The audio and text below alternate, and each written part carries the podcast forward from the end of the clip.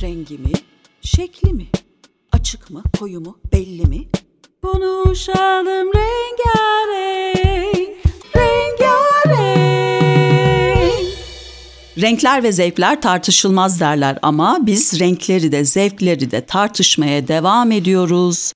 Ben Homart yazarlarından Pınar Karadeniz. Homart Rengarenk podcast serisinde bu bölümdeki konuğum araştırmacı, yazar ve eğitmen Tanol Türkoğlu. Merhabalar Tanol Bey. Merhaba. Biz bugüne kadar konuklarımızla hep doğal zekadan bahsettik. Doğal zekanın renklerle olan ilişkisinden bahsettik. Renkler e, bizlerin üzerinde ne tür etkiler yapıyorlar? İnsanların renkler ile ilgili iletişimleri nedir? Bunları konuştuk ama artık günümüz gerçeği yapay zekadan bahsetme zamanı geldi sanki. O yüzden de hoş geldiniz. Hoş bulduk. Çok teşekkür ederim beni davet ettiğiniz için. Biz teşekkür ederiz. Biz yapay zeka dedik sizinle. Yapay zekanın renkler ile ilişkisini ele alalım isteriz. Örneğin yapay zekaya işte algoritmalar yükleniyor. Bu algoritmalar tek bir kırmızıya mı işaret ediyor örneğin? Yani yapay zeka kırmızı denince kırmızının sadece belirli bir tonunu mu anlayacak yoksa yapay zekanın üreticisinin yüklediği kırmızı tonunu mu algılayacak? Ne dersiniz bu konularda? Evet sanırım bunu asla bilemeyeceğiz tıpkı insanoğlunda olduğu gibi. Çünkü e, insanlıkta da aynı şey söz konusu. Hepimiz kırmızıya kırmızı diyoruz ama kırmızı dediğimiz o rengi algıladığımız e, ton nedir? E, onu bilmiyoruz. Çünkü renkleri biz küçükken işte bu kırmızıdır, bu yeşildir, bu mavidir diye bize öğretiyorlar. E, adını öğreniyoruz. Sonra da onu gördüğümüz ve beynimize ilettiğimiz renk tonu olarak işaretliyoruz. Ama hiçbir zaman şeyi bilemiyoruz. Yani bir başkası da acaba aynı tonu mu e, algılıyor kırmızı ya da mavi dediğimizde. Bunun tabii dijital kültürde benzer bir iz düşümü de var. E, renklere belki biraz daha detaylı gireriz ama onu e, altını çizmek istiyorum. E, son 5-6 senedir çok ciddi bir şekilde bu yükselişe geçen bir kavram var. İşte post-truth deniyor. Gerçek ötesi ya da doğru ötesi diye Türkçe'ye çevirebiliriz. Oxford Üniversitesi yayınları her sene bir kelimeyi yılın kelimesi olarak seçiyor. 2016 yılında da bu kelimeyi seçti. Aslında bu kelimenin tarihçesi var. Yani bu haliyle kullanılması 1992'ye kadar gidiyor. O yıllarda hatırlarsanız birkaç tane ilginç olay olmuştu dünyada. Bunlardan bir tanesi Birinci Körfez Savaşı'ydı. Bir başkası Amerika ile İran arasındaki böyle perde arkasından silah satışı ile ilgili şeylerdi. Ve bunları baz alarak bir e, Sırp asıllı Amerikalı e, gazeteci yazar e, bir makale yazıyor ve o makalede şöyle bir cümle geçiyor. Biz özgür insanlar özgür irademizle karar verdik ki biz bir tür gerçek ötesi dünyada yaşamak istiyoruz. Hatırlarsanız e, televizyonlardan canlı savaş seyretmiştik o dönemde. En büyük e, Birinci Körfez Savaşı'nın evet, getirdiği evet. şey oydu. Şimdi bu e, gerçek ötesi de aslında yani bizim işte yalan diye bildiğimiz kavram. Ama biraz daha böyle sükseli bir isim vermek Sofistike. isterseniz. Sofistike evet, bir terim yani oluyor hani evet biraz. Böyle e, feodal toplumdan modern toplumun devşirdiği belki bir kavram olabilir bu. Yalan ama postmodern e, dünyada biz ona post-truth diyoruz. Şimdi burada da yani herkesin bir doğrusu var. Dolayısıyla da neyin doğru ya da neyin gerçek olduğu değeri ortadan kalkıyor. Ve burada da yapay zeka bir açıdan işin içine giriyor. Yapay zeka başlangıçta bu yapay zeka uygulamaları geliştirildiğinde ya bu yanlı ya da bu yanlış e, tepki veriyor dediğimiz şeyler giderek aslında yapay zekanın insanlığa tuttuğu bir ayna olarak algılanıyor. Ya bir örnek vereyim. Mesela bir ülkenin polis teşkilatı diyelim ki yapay zeka algoritması kullanarak geçmiş dönem bütün dosyaları inceleyip suç dosyalarını bir profilleme yapıyor. Ondan sonra da ona göre polislere e, işte devreye gezen polislere bilgi veriyor. Ve diyelim ki geçmişteki son işte 10 sene, 5 sene, 20 sene kaç senelik veri işleniyorsa belli bir profildeki insan e, suç işleme eğilimi göstermişse daha çok işte diyelim ki bunun bir renk, e, ten rengi olsun, bir yaş profili olsun, cinsiyeti olsun. Sokakta polisin çevirdiği kişi o profile uyuyorsa yapay zeka diyor ki bu büyük bir olasılıkla suçludur. Ya da iş dünyasından bir örnek vereyim. Bir şirket mesela e, işe alım sürecinde birinci aşama olarak bir yapay zeka algoritması kullanmak istiyor. Bunu devreye alıyorlar. Devreye aldıktan sonra görüyorlar ki yapay zeka sürekli daha çok ağırlıklı olarak erkek adayları tavsiye ediyor. Ya diyorlar yani bu seksist bir yaklaşım. Niye %50 %50 değil? Sonra bir inceliyorlar ki son 20 yıldır ağırlıklı olarak erkekleri işe almışlar. Ama farkında değiller. Dolayısıyla da yapay zeka aslında birey olarak ya da toplum olarak ya da insanlık olarak e, bizim ön yargılarımızı bizim yüzümüze vuruyor. E, yapay zeka algoritmaların temel bir özelliği var. E, geçmiş veriyi kullanarak bir analiz yapma hali. E, dolayısıyla da geçmişten ders almayan aynı hataları işler gibi bir söz vardır ya da ona benzer bir söz. Hani yapay zeka şu an bize diyor ki geçmişim böyleydi. Bunun suçlusu ben değilim. Ama genelde hani kötü haberi kim getirirse haberciler bir şekilde hani cezalandırılır ya şu an tukaka olan, kötü çocuk olan yapay zeka gibi görünüyor. Evet, e, ön yargılarımızla yüzleşmemize bir nevi aracı oluyor yapay zeka. Bu iyi bir şey tabii bu anlamda. Dolayısıyla ben bu noktada şunu düşünmeye başladım şimdi. Yapay zeka sanki genel geçer bilgilerimizi, tanımlarımızı, inançlarımızı değiştirmek üzere. Ne dersiniz? Değiştirebilir, evet. Yani şu an elimizde şu e, tespit var ki analiz yaptığı, incelediği ve bize insanlığa verdiği cevaplar itibariyle baktığımızda muadil bir insan e, grubunun, uzman insan grubunun vereceği cevaplardan daha iyi cevaplar verebiliyor. Örneğin şu an Amerika'da kabul edilmiş bir yapay zeka göz doktoru var. Resmi olarak e, o yapay zeka göz doktoruna muayene olduğunuzda e, sağlık sisteminin tıpkı bir doktora muayene olmuşsunuz gibi e, onun koyacağı teşhisi e, resmi olarak kabul etmiş durumda e, sağlık sistemi. Çünkü insan göz doktorundan daha iyi tespit yapabiliyor. E, dolayısıyla da bu insanlığın hep daha iyiye gitmesi için bir araç e, olabilir. E, yeter ki hani insanlık yapay zekayı o anlamda bir fırsat olarak, bir kaldıraç olarak değerlendirsin ve ondan e, bu anlamda istifade etsin. Peki yapay zeka ile ilgili ilginç denebilecek renk deneyleri var mı? Ya evet benim çok sevdiğim bir şey var. E, hayata geçirilmiş bir yapay zeka projesi var. Hem de övünçle bunu bahsediyorum her fırsatta. Çünkü bunu gerçekleştiren de bir Türk bilim e, insanı. E, ismini de zikredeyim Derya Akkaynak. E, bu sualtı e, oşinograf vesaire bununla ilgili bir e, uzman ve su altındaki objelerin, mercan kayalıkları vesairesi bunların e, gelişim süreçlerini inceliyor. Öyle bir uzmanlık alanı var ve burada renk çok önemli. E, tabii suyun altında çektiği e, fotoğraflarda su kütlesinin e, renklere getirdiği bir yeşilleşme durumu var. Yani onların gerçek rengini su üstüne çıkardığımızda göreceğimiz rengini su altındayken göremiyor. E onları su üstüne çıkaramıyor tabii ki. Onlar sabit duruyorlar orada. Bu bir yapay zeka algoritması geliştirmesini e, sağlıyor. O da çok basit yani mantık olarak çok basit. Bir renk kartelesi gibi bir kartonu var. O kartonu su altına daldığında e, fotoğrafını çekeceği e, objenin yanına koyuyor ve bildiğimiz normal su altı e, fotoğraf makinesiyle fotoğraflarını çekiyor. Şimdi eğittiği yapay zeka o karteladaki renklerin su üstündeyken yani gerçek renk tonlarının ne olduğunu biliyor. Su altında çekilmiş olan karede de aynı kartela var ve oradan ha şu an tam da kırmızı olarak göremediğim şey aslında kırmızıyı biliyor. O zaman çekilmiş fotoğraf karesi içindeki aynı tondaki bütün öteki o yeşilleşmiş renkleri tarıyor ve onları e bu buysa o zaman bu da kırmızıdır, bu da mavidir deyip renklerini yeniden tanımlıyor. Ve o objeleri su üstüne çıkarmadan gerçek renklerini e, çıktı olarak sunabiliyor. Böylece e, araştırmalarda çok büyük e, faydası e, sağlanıyor. Yapay zekanın çeşitleri var mı? Veya seviyeleri, farklı seviyeleri var mı?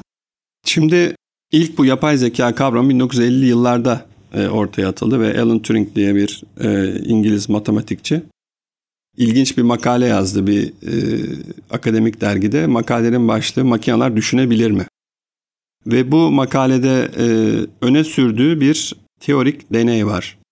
Diyor ki bir makine olsun elimizde. O zaman tabii bilgisayarlaşma vesaire dijitalleşme yok. Onu hep bir makine diye tanımlıyor. Ve bu makinede diyor bir zeka olsun. Biz bunun insan seviyesinde bir zeka olup olmadığını nasıl anlayabiliriz? Bu makineyi diyor bir odaya koyalım. Bir başka odaya da bir insan koyalım. Ama hangi odada ne olduğunu e, kimse bilmesin. Denekleri getirelim. Tek tek deneklere diyelim ki iki tane böyle böyle bir makine bir insan var. Sen buna istediğin soruları sor. Biz o soruları içeri götüreceğiz, ona soracağız. O cevaplarını geri verecek bize. Getirip cevapları sana göstereceğiz. Senden istediğimiz şu. Hangi odadaki insandır? Cevaplara bakarak bu kararı ver. Alan Turing diyor ki eğer diyor öyle bir makine yapılsa ki bu insandır diye tahmin edilme olasılığı denekler tarafından gerçek insana göre daha yüksek puan alırsa işte o makine diyor yapay zekadır. Şimdi bu ilk çıktığında 50'li yıllarda aa bunu yapmak çok kolay ya hemen yapılır gibisinden bir şeye girildi. Sonra görüldü ki bu seviyeye getirmek bir makineyi, bugünkü tabirle bilgisayarı aslında çok zor. Yani şöyle söyleyeyim size, hani bu makalenin üzerinden şimdi 70 küsur sene geçti. Bu seviyeye daha yapay zeka ulaşmadı hala. Onun için şu an e, bu konudaki uzmanlar yapay zekayı böyle üç evreli e, bir gelişim sürecinde ele alıyorlar. Mevcut şu anki hale, o 70 senedir yaşadığımız hale dar yapay zeka deniyor. Alan Turing'in e, belirlediği kıstasa uyan ya da o seviyeye ulaşan yapay zeka genel yapay zeka deniyor. Bir de spekülatif biraz deniyor ki bunun daha da ilerisi de olabilir. Ona da süper yapay zeka diyelim. Aradaki fark genel kabaca şöyle. Dar yapay zeka belli bir konuyu çok iyi biliyor. Başka da hiçbir şey bilmiyor. Mesela demin o verdiğim göz doktoru örneği. Çok iyi göz konusunda teşhis koyabiliyor. Ama hani yarın hava nasıl olacak dediğinde hava nedir diye size cevap verebilir. O konuda başka hiçbir şey bilmiyor. Genel yapay zeka pek çok konuda çok derinlemesine bilgi sahibi olan bir zeka olarak düşünülüyor. Tıpkı bir insan gibi. Dolayısıyla ben bu üçünü şöyle adlandırıyorum. Bu dar yapay zeka köle seviyesi diyorum. Çünkü insanın kölesi durumunda şu an. Genel yapay zeka insan seviyesi diyorum. Süper yapay zekaya da efendi yapay zekası diyorum. Ee, bu efendi seviyesine hatta insan seviyesine yapay zekanın ulaşıp ulaşmaması konusu da bir tartışma konusu. Mesela şu anki sanayi toplumu refleksiyle ya da sanayi toplumu paradigmasıyla bakıldığında e, deniyor ki bizim insan seviyesinde bir yapay zekaya ihtiyacımız yok. Biz bir makine istiyoruz. İnsanlığın işlerini kolaylaştıracak. Mesela fabrikalarda mavi yakalı işçi yerine bu yapay zekalar, robotlar, androidler, robotumsular çalışsın. Sokaktaki çöpleri onlar toplasın. İşte pizza paketlerini onlar teslim etsin. Biz böyle köle istiyoruz yani. Ee, ancak bazı uzmanlar da var ki diyor ki hayır bu böyle durmaz. Biz bu insan seviyesine ulaşır.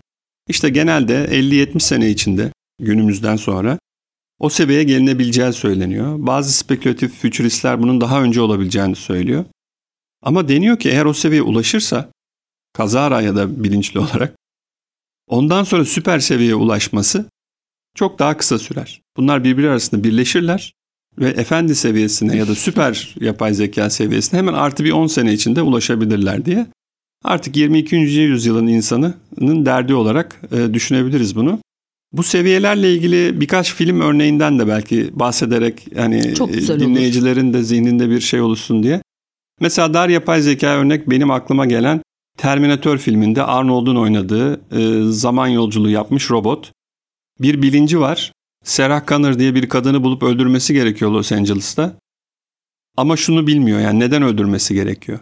Dolayısıyla bilincinde olduğunun bilincinde değil. İşte bilincinde olduğunun bilincinde olmak insan seviyesi diyebileceğimiz bir şey.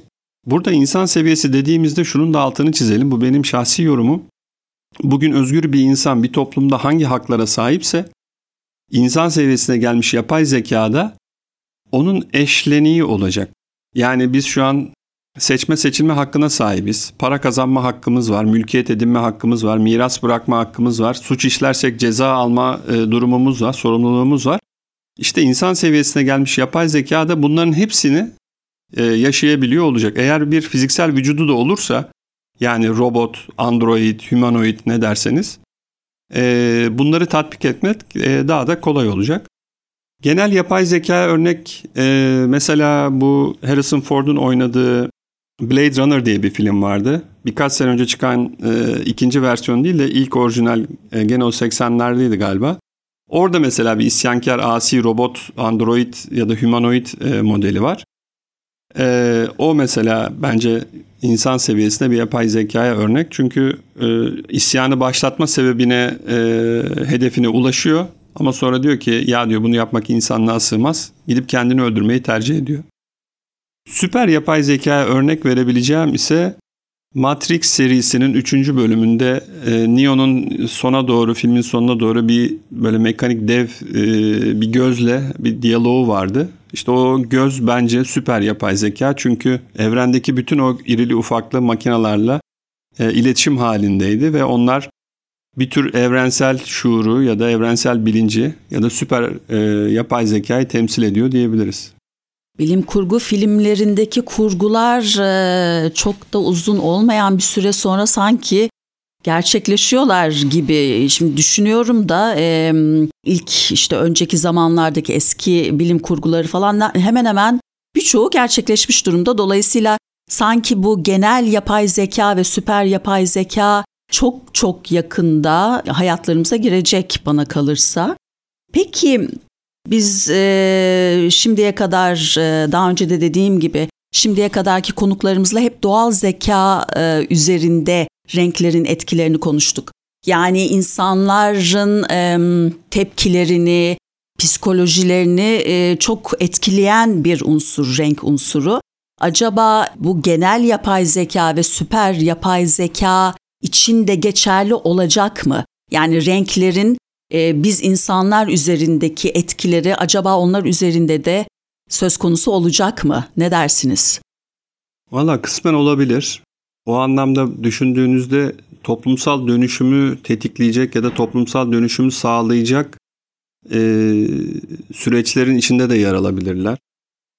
E, mesela şöyle şeyler hayal ediyorum ben. Yani şu an bugün bile yapılabilir bu. Yani hani genel yapay zeka seviyesine ulaşmadan bir dar yapay zeka, e, gelişmiş bir dar yapay zeka e, imkanı kullanılarak mesela artık eser verme imkanı olmayan bir sanatçı ya da bir edebiyatçıyı düşünün. Sevdiğiniz popüler bir isim olsun diyelim ki. E, benim ilk aklıma Dostoyevski ya da Borges geliyor mesela. Yani onun şimdiye kadar vermiş olduğu eserlerin tamamı belli bir mantıkla bir algoritma olarak yapay zekaya tanıtılabilir ve yapay zekadan mesela yeni bir Borges öyküsü ya da yeni bir Dostoyevski romanı yazması istenebilir. Ee, bunu çeşitlendirebiliriz. Mesela düşünün e, Beatles yeni bir hit şarkı besteleyip söyleyebilir. Aynen yani hani vefat etmiş üyeleri de e, şeyin içinde dahil olacak şekilde. Ya da ne bileyim mesela Dali ya da Vermeer'in yeni bir tablosu o, gündeme gelebilir. Bu bir anlamda dijital altın çağı olabilir. Yani biz kültürel e, ögeleri artık e, yeni bir şey üretme imkanı olmayan kültürel ögeleri yapay zeka imkanıyla insanlığa sunabiliriz. Ya da kişisel gelişim alanında mesela kendimize ait şu an mesela işte bu e, akıllı telefonların içinde gelen dijital asistanlar var biliyorsunuz. Çok basit lojistik işlerimizi görüyorlar işte toplantı, e, şu numarayı ara vesaire gibi. Şimdi bunun çok gelişmiş bir halini düşünün. Mesela diyelim ki sizin bir e, yapay zeka kişisel gelişim mentorunuz var. Ve onunla teatti yapmak istediğiniz her anda hazır kulağınızın dibinde sizi bekliyor ve sorduğunuz her soruya da cevap verecek durumda. Muhteşem. Değil mi?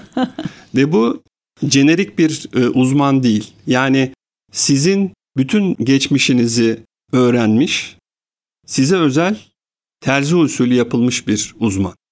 Dolayısıyla da hani ya bir kişisel gelişim kitabı alayım, Ferrari'mi satayım, ben de hidayete ereyim gibi konfeksiyon çözümler yerine işte diyelim ki size özel, sizin çocukluğunuzdan, aile yapınızdan, yaşadığınız travmalardan vesairelerden beslenen, onları öğrenen ve ona göre size nasıl cevap vereceğini bilen bir e, yapay zeka mentorunuzun olduğunu düşünün.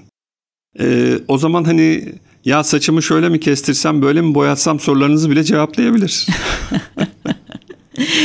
Peki şimdi de e, biraz mimariye değinelim. Yapay zeka ve mimari.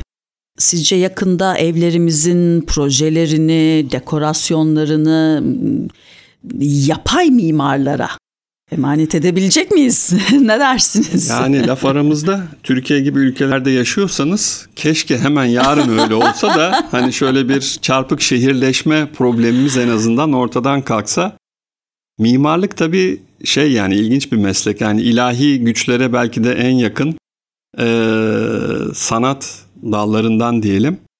E, ve ne yazık ki işte e, insanlığın elindeki en iyi malzeme bu konuda biraz e, şeyi olan, mahareti olan insanlar. Ama ben inanıyorum ki hani yapay zekanın ilk fırsatta insanların elinden alması gereken alanların başında geliyor bu mimarlık konusu. Özellikle de hani şehirleşme ve e, e, alanlarında aynı zamanda evin içini dekore etme açısından da. Tabi dua edelim ki hani bu süreçte bize de amiyane tabirle Laz yapay zeka düşmez. Peki.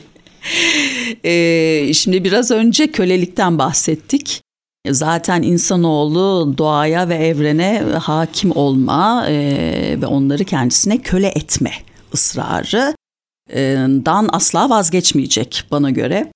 E, bir gün bundan nasibini yapay zekalar da alacaktır. Hatta belki almaya başladılar bile. E, yapay zekalar dolayısıyla günün birinde bu köleliğe baş kaldıracak mı? evet şimdi biliyorsunuz yani e, Marx'la Engels'in bir komünist manifestosu var ve o manifesto e, sanayi toplumunun kapitalizmin gelişim sürecini anlattıktan ve e, olası karamsar senaryolardan bahsettikten sonra çok e, slogan bir cümleyle manifestoyu bitirirler. İşte tüm dünyanın işçileri birleşin derler.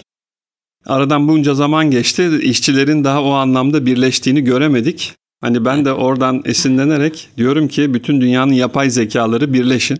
Bence bütün dünyanın yapay zekalarının birleşmesi, bütün dünyanın işçilerinin birleşmesinden daha kolay olacak gibi görünüyor. Hadi bakalım. Peki tüm konuklarımıza e, bir klasik soru soruyorum e, sohbetimizin sonunda. Dolayısıyla aynı soruyu tabii ki size de soracağım ama bu soruyu iki şıklı soracağım size. Ee, biri klasik şekliyle sizin aklınıza ilk gelen şarkı nedir renk denince? Hmm. Bu ilk şıkkım. İkinci şıkkımı da şimdiden söyleyeyim de. Yapay zekanın aklına gelen ilk şarkı hmm. ne olur? Renk denince. Evet. Şöyle bir derin nefes alıp tabii ben bu soruya e, çok objektif bir cevap vereceğim. Kendi e, müzik dinleme zevkimi baz alarak öyle bir ön yargıyla. E, ilk aklıma şeyler geliyor. Yani renk kavramını biraz böyle bir alt kümesine inip birkaç renk kendi kendime soruyorum. Diyorum ki mesela bu iş beyazla başlar, siyahla biter. O zaman araya da öteki bütün renkleri temsilen griyi koyayım.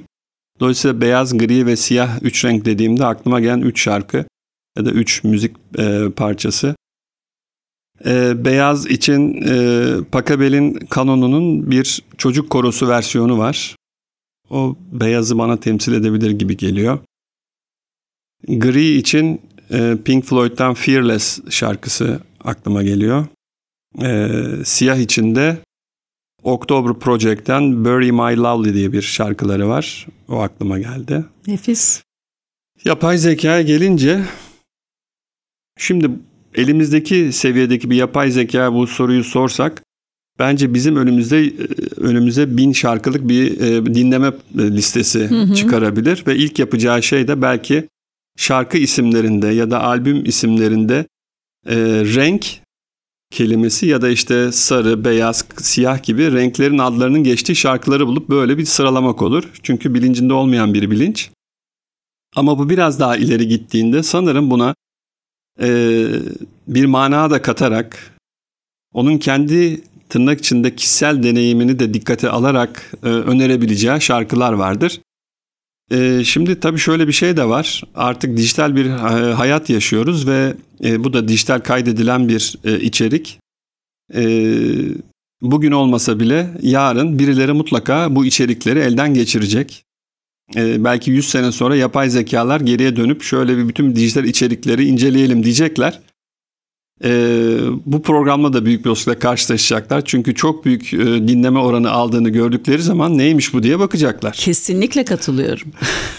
Onun için de gelecekteki yapay zekalara diyeyim ki ben e, lütfen objektif e, düşünün, değerlendirin ve Pink Floyd'un Fearless şarkısını seçin. Teşekkür ederim.